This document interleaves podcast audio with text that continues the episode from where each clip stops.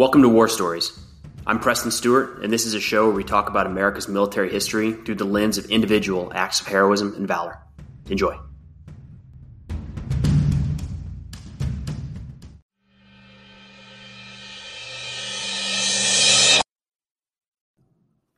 Today, we have part three of our five part series focused around the first few weeks in the 2003 invasion of Iraq. Now, back up a little bit and talk about this little mini series you're working on. Historically, with war stories, I've bounced around. We've gone from Korean War one day to World War One the next, and then to Vietnam or Afghanistan. And each time trying to provide, trying to provide a little background context. But I understand that at some point we're hearing the same thing over and over again. So I thought it might be useful to, to really zero in on a short period of time within an overall conflict, maybe a battle, maybe a few weeks, maybe a few months. And that way we can continue to tell one story after another, but it'll flow chronologically. It might make a little more sense if you go, you know, if you listen episode one, then two, then three, then four, then five. And for the first portion or the first one of these little mini series, we're looking at the first few weeks of the war in Iraq. That's going to be late March to about mid April of 2003. Now, in episode one, we spent a lot of time talking about the build up to war, what got us into Iraq in the first place, kind of the mentality of the United States at that point. We dove into the first major Marine contact took place during the Battle of Nasiriyah in southern Iraq. And we talked about hospital apprentice Luis Fonseca, who was awarded the Navy Cross as a corpsman for saving lives on the battlefield that day. From there, the Marines continued to push north and that brought us into episode two, where we started to see a little bit of a shift, where the Iraqi resistance started to shift a little bit more into the unconventional territory. So there were still tanks and armored personnel carriers and artillery pieces all over the battlefield, still being widely used. But the Iraq resistance started to recognize the really the capabilities and the effectiveness of maybe trying to blend in with the population a little bit more or hit and run tactics or ambushes along the roadways. That led us into talking about First Lieutenant Brian Chontosh, who was serving the 3rd Battalion, 5th Marines, as they led the Marine column north to Baghdad.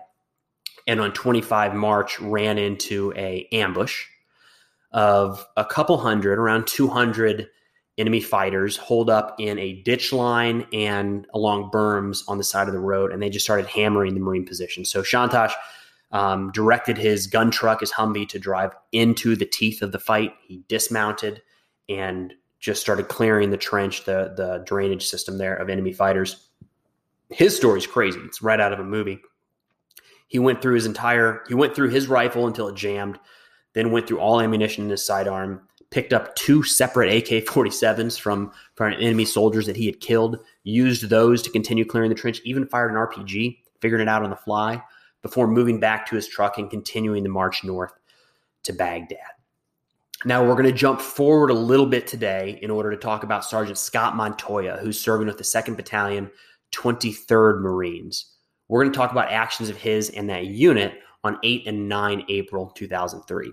And a couple notes before we dive in there this is the third story in a row that we've talked about the Marines or Marine units. Um, you know, corpsmen tied in with the Marines and then two Marines during the initial invasion. This was one part of the fight. There were a lot of other elements involved, and this wasn't intentional. Um, but we are going to swing back a little bit. We're going to talk about a 101st Airborne soldier from the U.S. Army in the next episode and try to uh, pull from the other services as we continue telling these stories. The second part that's worth noting before we dive in is that this mini series is not designed to cover everything that happened between the you know during this window of time from late March to to mid April. There's going to be some major battles we just skip over because we've either already talked about those in previous episodes or maybe we'll save them for a future kind of mini series. But for instance, we haven't even touched on the 3rd Infantry Division and they're leading one of they're they're leading the armored columns um, across Iraq into Baghdad. It's the main effort of the invasion force, and we haven't talked about them yet. So these mini series aren't necessarily designed to tell the the complete history of one of these events, but to focus in on a certain storyline in one capacity or another. Now, as the Marines are moving, as we leave, you know, uh, Lieutenant Chontosh's story on 25 March. They continue their movement north to Baghdad. And Baghdad is the goal. Baghdad is the goal because we have this idea of cutting the head off the snake. Snake being, you know, the, the head of the snake being Saddam and the Ba'ath Party leadership. Saddam's not super popular in Iraq. He's got a lot of supporters, but a, a general concept here is if we can remove that dictator and his support structure, it will pave the way. It'll be the, you know, we'll open the door at least to reform across the country. And we can start aligning the rest of Iraq towards a, you know, after Saddam future. So it's not about taking, there's a lot of, a lot of little goals across the country, securing oil fields, securing airfields, securing ports, all these other things. But really, we're trying to get to Baghdad to topple Saddam and his regime as fast as possible to the point where, in many cases, we're going to bypass entire cities and towns that won't see American troops or coalition troops until after you know the fall of Baghdad in, in mid-April. Now, as the Marines are moving north, they're going to continue to face resistance, and this is one of the you know maybe metrics is the way to put it. Does Saddam still hold legitimacy? Does he still hold power? And one of the ways we're looking at that is if we're still running into Iraqi forces that are standing and fighting and if there are still defensive positions being put in and troops being shuttled to the front line, people essentially willing to fight and die on behalf of Saddam, we've got a pretty good idea that you know the coalition has not yet been recognized as winning, as as having um, any sort of control, which makes sense. We're just a couple weeks into the fight, but that's going to be a theme throughout April and and further, probably, quite frankly, for for years to come after this. So the Marines are facing contact all up and down the highway as they move into Baghdad. And as they near the outskirts towards the beginning of April, they get ready to split into a couple different columns to assault really south, southeastern, eastern Baghdad from a couple different avenues of approach.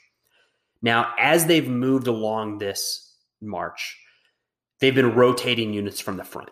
Now they're not getting very far back. It's not like the unit that's in the middle of the fight uh, moves back to Kuwait for some R and R, but the duty, the, the responsibility of being the lead element in a column or the even the lead battalion, it takes its toll.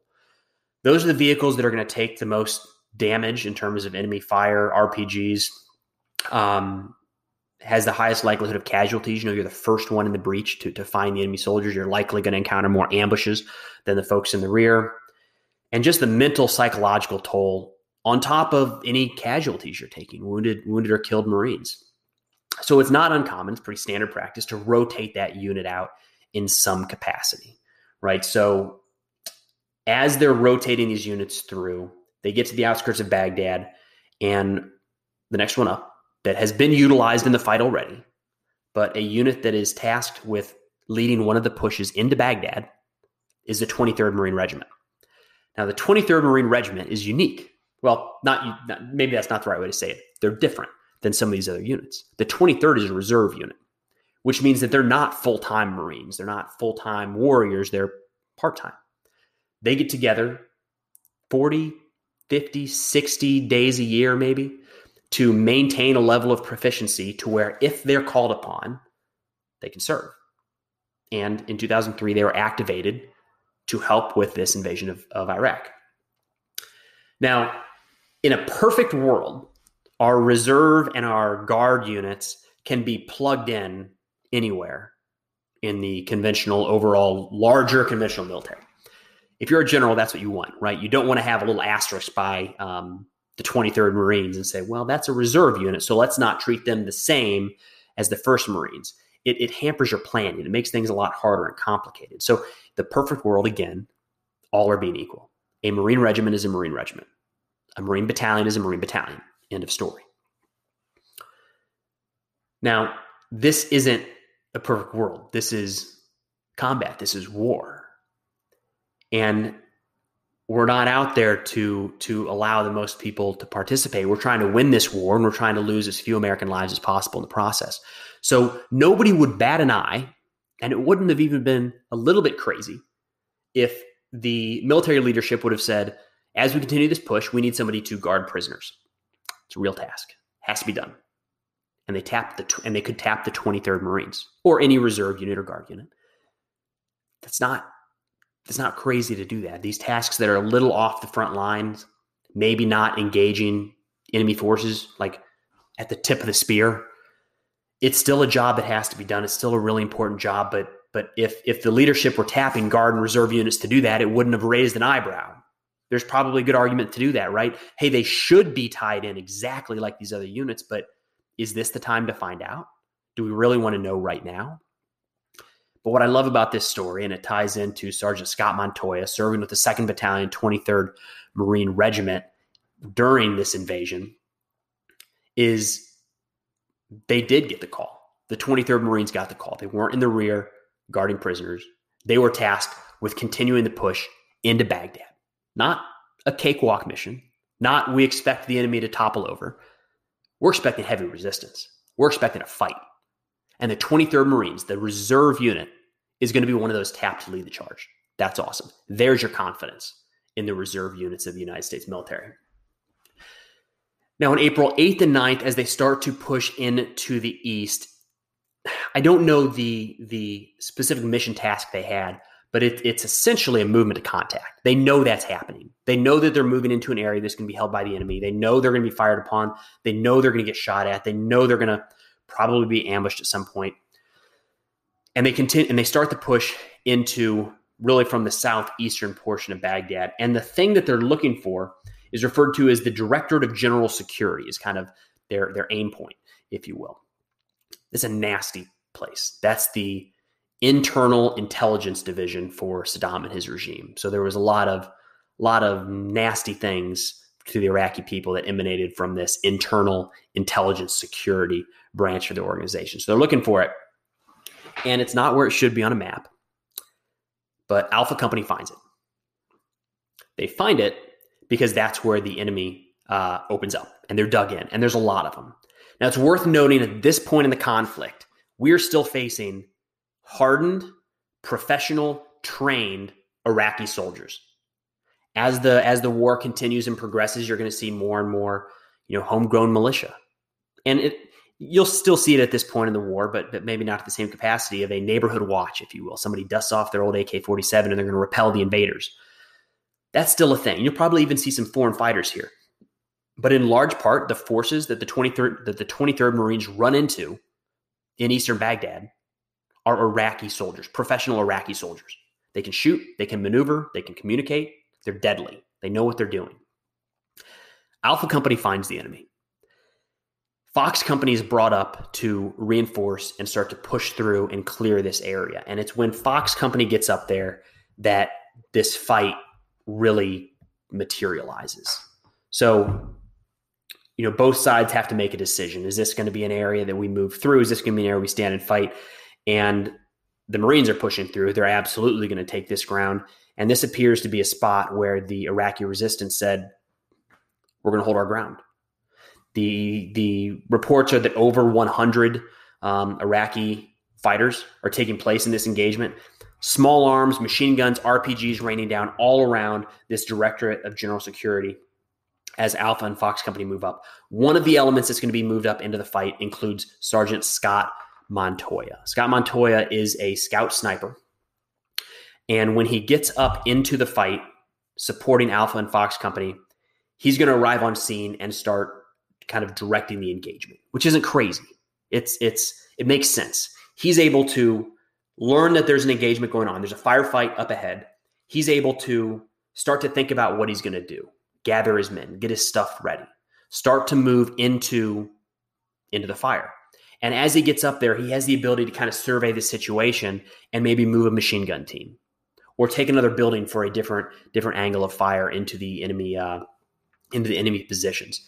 Think of it like you can kind of step back from any sort of chaos and there's a period of time where when you're arriving on scene you might be able to help make you know maybe more rational or calm decisions as opposed to the people in alpha and fox company that got hit and got hit hard from multiple directions montoya is directing this fight and as he's doing this he looks out into the street and sees a, a vehicle with an iraqi civilian wounded trapped trapped between these two warring factions. And you got to feel for this guy. You got to, how many Iraqi civilians, innocent Iraqi civilians, found themselves in situations like this, they may not have been fans of Saddam.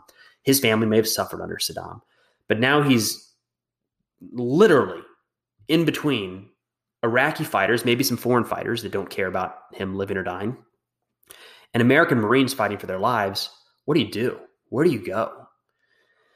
And remember, many of these Iraqi fighters at this time are not wearing uniforms; they're donning civilian attire, so he kind of looks like them. It, it's it's a tough spot to be in. You got to feel for the guy, the innocent, presumably innocent Iraqi civilian stuck in the middle of the street.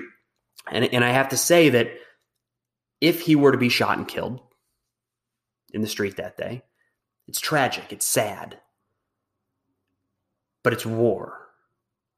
It would have been chalked up to collateral damage nobody would have gone on trial. There wouldn't have been a hearing. There wouldn't have even been a report. This is an invasion of a country. It's kinetic. There's bullets flying all around. There's shrapnel going in every direction. There's Marines being wounded and killed.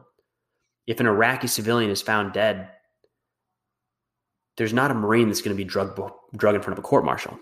And certainly not going to be Sergeant Scott Montoya. That doesn't matter. He sees this Iraqi in the street and he takes action. So this Iraqi male, who for all he knows could have been shuttling ammunition to the people they're fighting right now, doesn't matter. Wounded Iraqi civilian in the street, Montoya leaves the protection of the buildings and moves out into the exposed street, and there's bullets flying everywhere. Bullets, RPGs, uh, machine gun rounds impacting all throughout the place. Montoya runs through all of that to the Iraqi civilian, pulls him back. The, the to get back to a safe position is around 500 meters in the middle of this fight pulls him back through the fire, drops him in an area to start receiving care and treatment. It's a man he never knew, um, maybe never saw again in his life. Um, certainly not going to get a letter from that man's family, but it didn't matter to to Sergeant Scott Montoya. That was an innocent civilian caught on the battlefield, and he risked his life to go get him. That's kind of crazy. If you just stop right there, to to risk your life for an innocent civilian in the middle of a fight when that's an impressive act. Now, while he's out there and while he's in this this area that's just well, let me step back one second. This is a theme I'll say that you see throughout military history is the idea that people in combat will do something, a daring act, just like Montoya did, running out into the street to save this Iraqi civilian. And then after the fact, kind of realize that, that that was a roll of the dice. You know, there's there's there's a lot of luck involved in some of these situations, and it doesn't matter how fast you are or how quickly you can bound from one truck to the next. It doesn't matter how good of a shot you are or how well out how well you've thought out your plan to get across this kill zone. There's some luck involved in a combat zone when there's that much lead flying through the air. And often in warfare, you will hear somebody after they do something like that one time say, would never do that today. You know, you hear it. I think my, some of my favorite examples are around D Day, 1944, when soldiers landed on Omaha or landed on, on beaches all up and down Normandy. Many of them were, were recorded later in life or later even in the war saying, I did things on that day I would never do again because I recognize that there's, you can only roll those dice so many times. That's not to downplay or diminish any of these heroic acts that people, you know, just what just running out into fire like Scott Montoya just did is an incredibly heroic act by itself if he were to stop there. So I don't mean to diminish those. But what makes it even more incredible and what I love about his story is that he's alternating. He's alternating between directing this kinetic engagement, laying down machine gun fire, moving his teams as needed to kill enemy soldiers, and then stopping at a heartbeat to run out and save lives. He transitions seamlessly between these two. Now, he's moved into this kill zone and brought this Iraqi civilian back out, but he's not done. Because when he looked out there, he saw some of his wounded brothers, Marines that were also stuck, unable to get back, which makes sense because when these fights kick off, it's not as though you're in a, a, a, a perfectly set line. And as soon as bullets start flying, people take cover or they move or they, they get hit and they have to, to crawl to a certain position. So, nonetheless, Montoya sees Marines that are out there. And if he's going to run through enemy fire to rescue us or Iraqi civilian he's never met before, you better believe he's going back out there to get one of his fellow Marines. He moves back out under fire again, risking his life again, finds a wounded Marine, helps him back to cover. But he doesn't stop there. After dropping the Marine off and, and checking again on his men, Montoya returns into the kill zone. And remember, this is an urban environment. This isn't like a World War I trench system where you can see, hey, I know the enemy is pretty well lined up over there by those trees. They could be anywhere. There could be an AK 47 in every window, a machine gun poking out of every door, an enemy waiting in any alley, RPGs on rooftops, anywhere. The threat could be anywhere. And it doesn't matter how long you've sat there and watched the fight. In a situation like this where the city is inhabited and they're they're they're employing more and more unconventional tactics, it wouldn't have been crazy if Montoya took one step out and got shot from another direction. They weren't even looking. The enemy could be anywhere. And now Montoya's run out twice in the middle of the street, but he goes a third time. A third time because there's still wounded Marines in the battlefield. He runs out this third time finds a Marine's been shot in the leg and is bleeding profusely, helps strip him of his gear, picks him up, carries him back to an aid station to start receiving treatment. Carrying somebody any distance is is a challenge, but the thought of in the midst of that firefight with rounds flying all around, again, a roll of the dice. There's bullets everywhere. Picking somebody up and running 500 meters is uh, it's, a, it's impressive to say the least. But remember, Montoya is not going to leave a single man out there. And there's still yet one more Marine that needs to be rescued. A Marine that was dazed by a concussion, by the concussion of a grenade. A little disoriented, may not know where he is. You'll call it slightly wounded, maybe. Um, stuck, trapped. Now, think if you're that Marine you don't know where you are. You're cut off from your people. You're cut off from your folks. Your folks. You're, you're cut off from the rest of your unit. Maybe wounded. How long before you start having the thoughts of capture? I could be captured. And if I'm captured, I could be tortured or killed. He's out there by himself, maybe thinking about he'll never see his family again, maybe not see his kids maybe not even see his brother Marines, brother and sister Marines ever again. Do they even know where he is? What can he do? Has he done everything? Did he fail? Is it his fault? Think of what's running through a head, running through your head, running through my head when you're stuck in that situation. Gunfire all around, explosions all around, cut off, trapped, confused, scared. And then around the corner comes Sergeant Scott Montoya. He knew you were out there. He found you.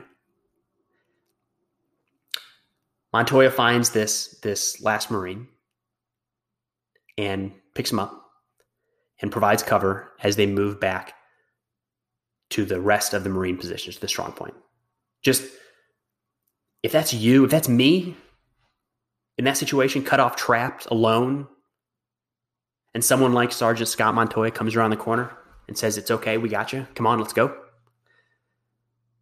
That might be the best moment of my life.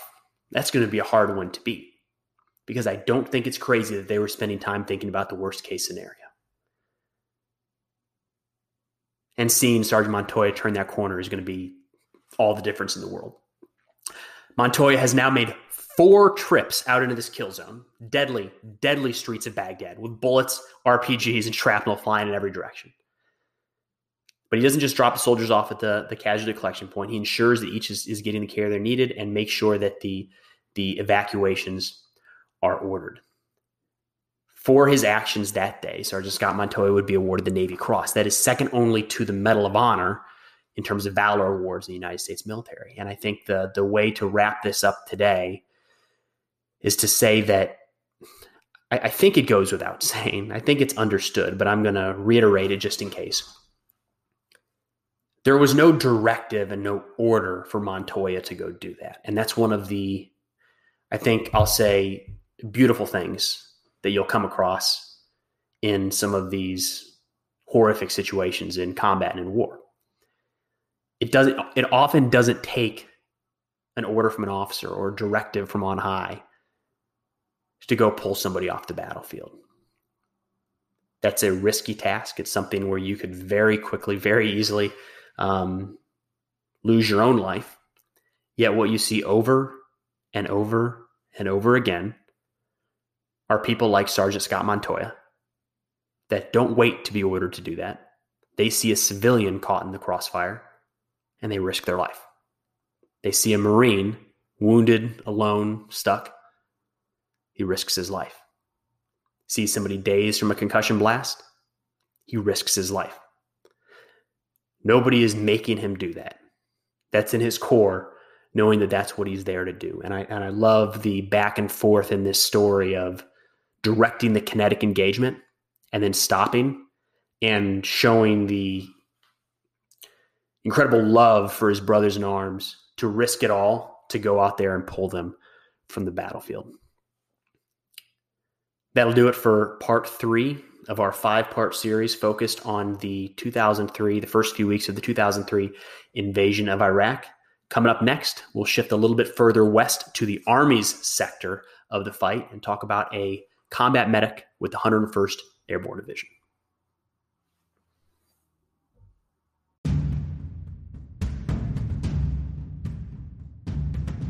Hey, thanks for listening to War Stories.